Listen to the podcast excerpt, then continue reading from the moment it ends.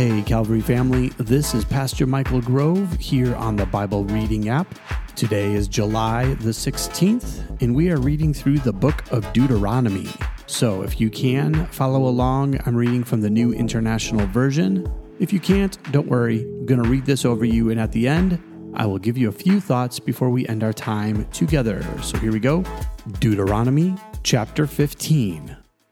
At the end of every seven years, you must cancel debts. This is how it is to be done. Every creditor shall cancel any loan they have made to a fellow Israelite.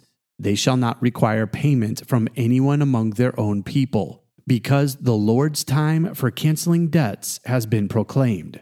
You may require payment from a foreigner, but you must cancel any debt your fellow Israelite owes you. However, there need be no poor people among you, for in the land the Lord your God is giving you to possess as your inheritance, he will richly bless you, if only you fully obey the Lord your God and are careful to follow all these commands I am giving you today.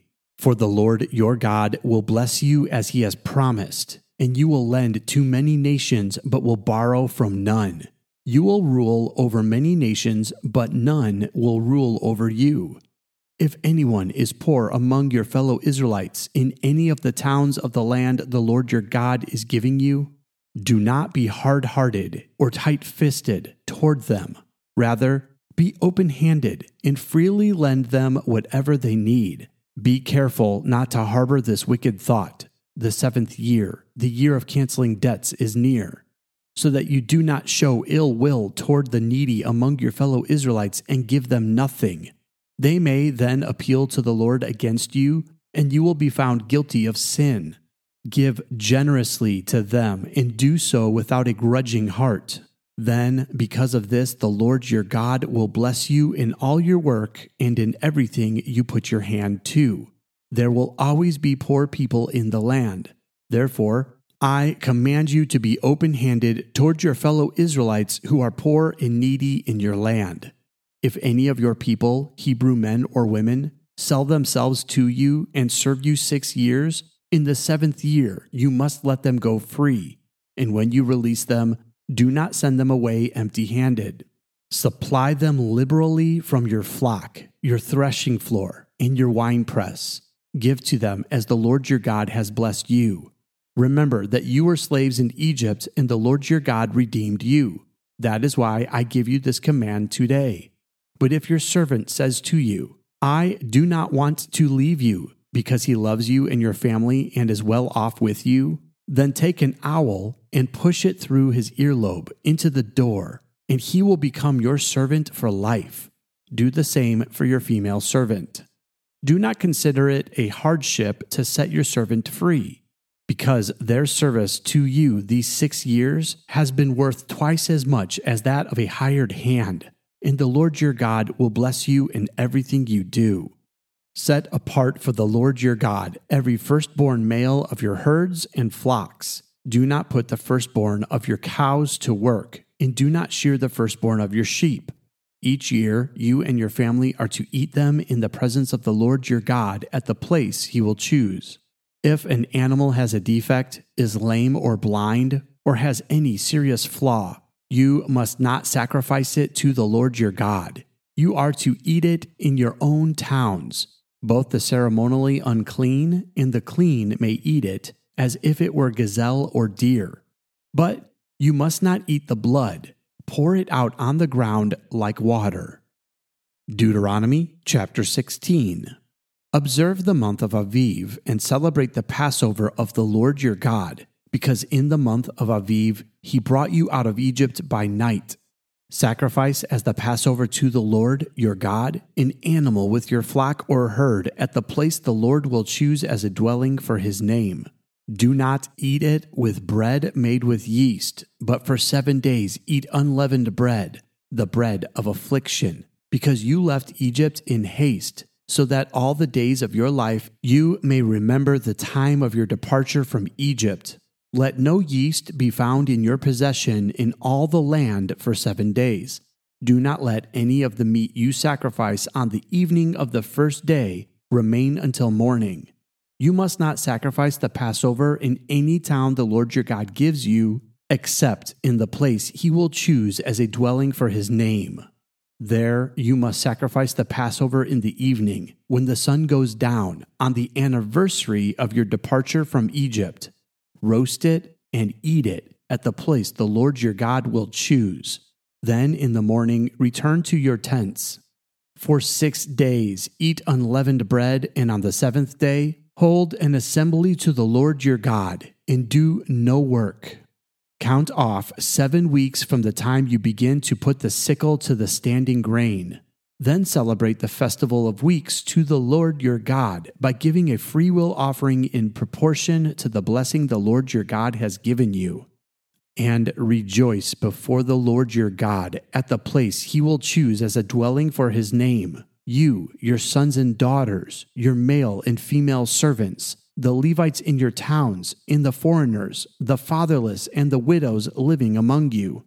Remember that you were slaves in Egypt, and follow carefully these decrees.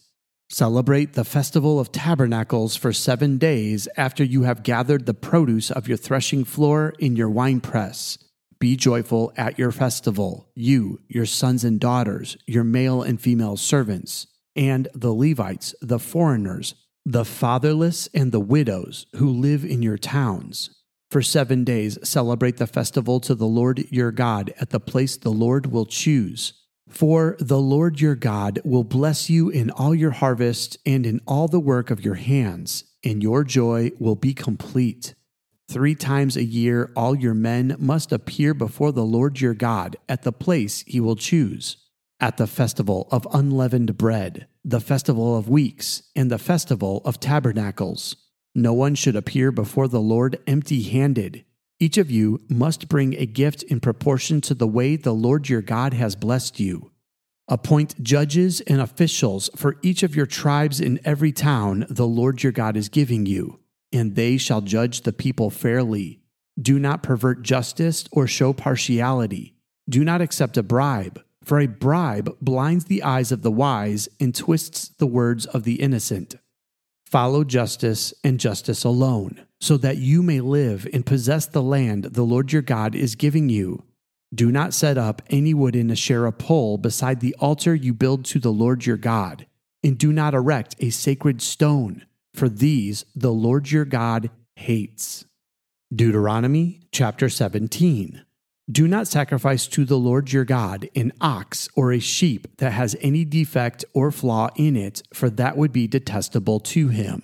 If a man or woman living among you in one of the towns the Lord gives you is found doing evil in the eyes of the Lord your God in violation of his covenant, and contrary to my command has worshipped other gods, bowing down to them or to the sun or the moon or the stars in the sky, and this has been brought to your attention, then you must investigate it thoroughly. If it is true and it has been proved that this detestable thing has been done in Israel, take the man or woman who has done this evil deed to your city gate and stone that person to death. On the testimony of two or three witnesses, a person is to be put to death. But no one is to be put to death on the testimony of only one witness. The hands of the witnesses must be the first in putting that person to death, and then the hands of all the people. You must purge the evil from among you. If cases come before your courts that are too difficult for you to judge, whether bloodshed, lawsuits, or assaults, take them to the place the Lord your God will choose Go to the Levitical priests and to the judge who is in office at that time. Inquire of them, and they will give you the verdict. You must act according to the decisions they give you at the place the Lord will choose. Be careful to do everything they instruct you to do. Act according to whatever they teach you and the decisions they give you. Do not turn aside from what they tell you, to the right or to the left. Anyone who shows contempt for the judge or for the priest who stands ministering there to the Lord your God is to be put to death. You must purge the evil from Israel. All the people will hear and be afraid and will not be contemptuous again. When you enter the land the Lord your God is giving you and have taken possession of it and settled in it, And you say, Let us set a king over us like all the nations around us. Be sure to appoint over you a king the Lord your God chooses. He must be from among your fellow Israelites. Do not place a foreigner over you, one who is not an Israelite.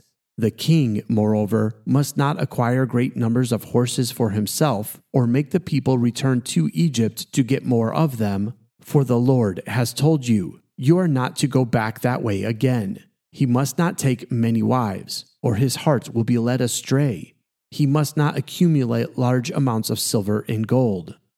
When he takes the throne of his kingdom, he is to write for himself on a scroll a copy of this law, taken from that of the Levitical priests.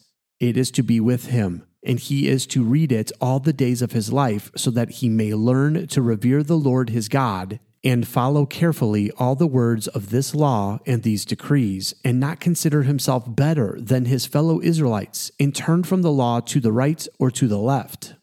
Then he and his descendants will reign a long time over his kingdom in Israel. Deuteronomy chapter 18. The Levitical priests, indeed, the whole tribe of Levi, are to have no allotment or inheritance with Israel. They shall live on the food offerings presented to the Lord, for that is their inheritance. They shall have no inheritance among their fellow Israelites. The Lord is their inheritance, as he promised them. This is the share due the priests from the people who sacrifice a bull or a sheep, the shoulder, the internal organs, and the meat from the head. You are to give them the first fruits of your grain, new wine, and olive oil, and the first wool from the shearing of your sheep. For the Lord your God has chosen them and their descendants out of all your tribes to stand and minister in the Lord's name always. If a Levite moves from one of your towns anywhere in Israel where he is living, and comes in all earnestness to the place the Lord will choose, he may minister in the name of the Lord his God like all his fellow Levites who serve there in the presence of the Lord. He is to share equally in their benefits, even though he has received money from the sale of family possessions. When you enter the land the Lord your God is giving you, do not learn to imitate the detestable ways of the nations there. Let no one be found among you who sacrifices their son or daughter in the fire, who practices divination or sorcery, interprets omens, engages in witchcraft, or casts spells, or who is a medium or spiritist, or who consults the dead. Anyone who does these things is detestable to the Lord. Because of these same detestable practices, the Lord your God will drive out those nations before you. You must be blameless before the Lord your God. The nations you will dispossess. Listen to those who practice sorcery or divination. But as for you, the Lord your God has not permitted you to do so. The Lord your God will raise up for you a prophet like me from among you, from your fellow Israelites. You must listen to him. For this is what you asked of the Lord your God at Horeb on the day of the assembly when you said, Let us not hear the voice of the Lord our God, nor see this great fire any more, or we will die. The Lord said to me, What they say is good. I will raise up from them a prophet like you from among their fellow Israelites, and I will put my words in his mouth. He will tell them everything I command him. I myself will call to account anyone who does not listen to my words that the prophet speaks in my name. But a prophet who presumes to speak in my name anything I have not commanded, or a prophet who speaks in the name of other gods, is to be put to death. You may say to yourselves, How can we know when a message has not been spoken by the Lord?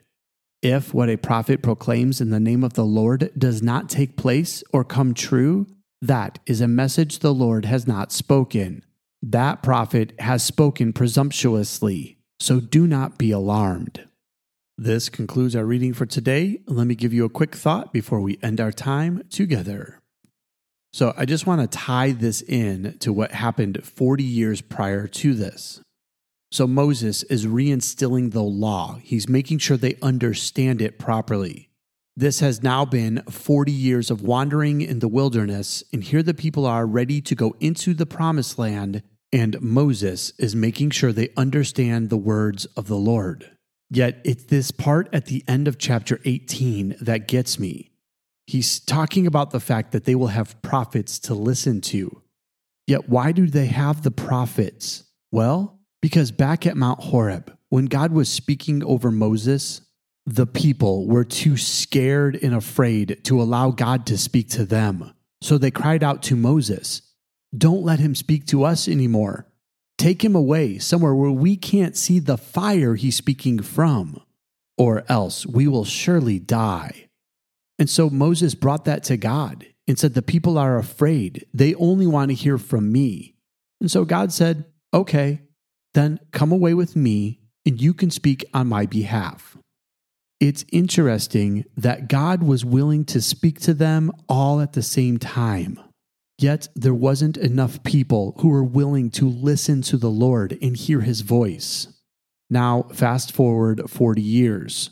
He is setting them up to go into the promised land and reminding them they have to listen to the prophets. Why did they have to listen to the prophets?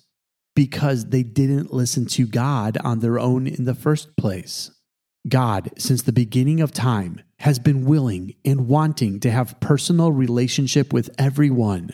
Yet, in our weakness, we are too ashamed and afraid to allow him to speak to us directly. So we have to get our words from somebody else. This is actually a huge problem because how do you know who to hear your words from? How do you know if it's a real prophet or a false prophet? Well, then it was easy because Moses says if what he says actually comes true, then it wasn't a false prophet. But if what they say does not come true, stone them to death because they're a false prophet. It was pretty clear and obvious, and they easily differentiated between right and wrong. Today, though, it's a little bit harder, isn't it? There are false prophets all around us every day trying to get us to believe in things that aren't from God's word or to accept things that God clearly speaks against. So, how do we know what to listen to? We can't just wait and see what things come true and what things are wrong. There has to be a different way. Well, remember, Moses is talking to these people pre Jesus. Now, after Jesus died, we have been reconnected with God in a brand new way. Through the power of the Holy Spirit, He is constantly speaking over us and helping us to discern between right and wrong. Now it's up to you, the people of God, to utilize the Holy Spirit in a way that helps you learn and grow and be who God designed you to be. We don't have to wait and see what happens any longer. We have the chance to hear directly from God once again. Jesus restored that relationship, and the Holy Spirit is constantly drawing us deeper into the voice of God. So test everything, listen to the Holy Spirit, and allow God to show you his way and what he wants for your life. If you can do that, you will be able to differentiate between good and evil, right and wrong. And that, my friends, is all God has ever wanted for you to be able to know the right path, to stay out of the trouble and the dangers of taking the wrong way. So, Holy Spirit, I invite you to speak over each of us, to open our ears and to attune our hearts to you so that we can do what is right in the eyes of the Lord. That's my prayer for you and what I'm believing God to do on your behalf. That's all the time we have for today. I love you and God bless.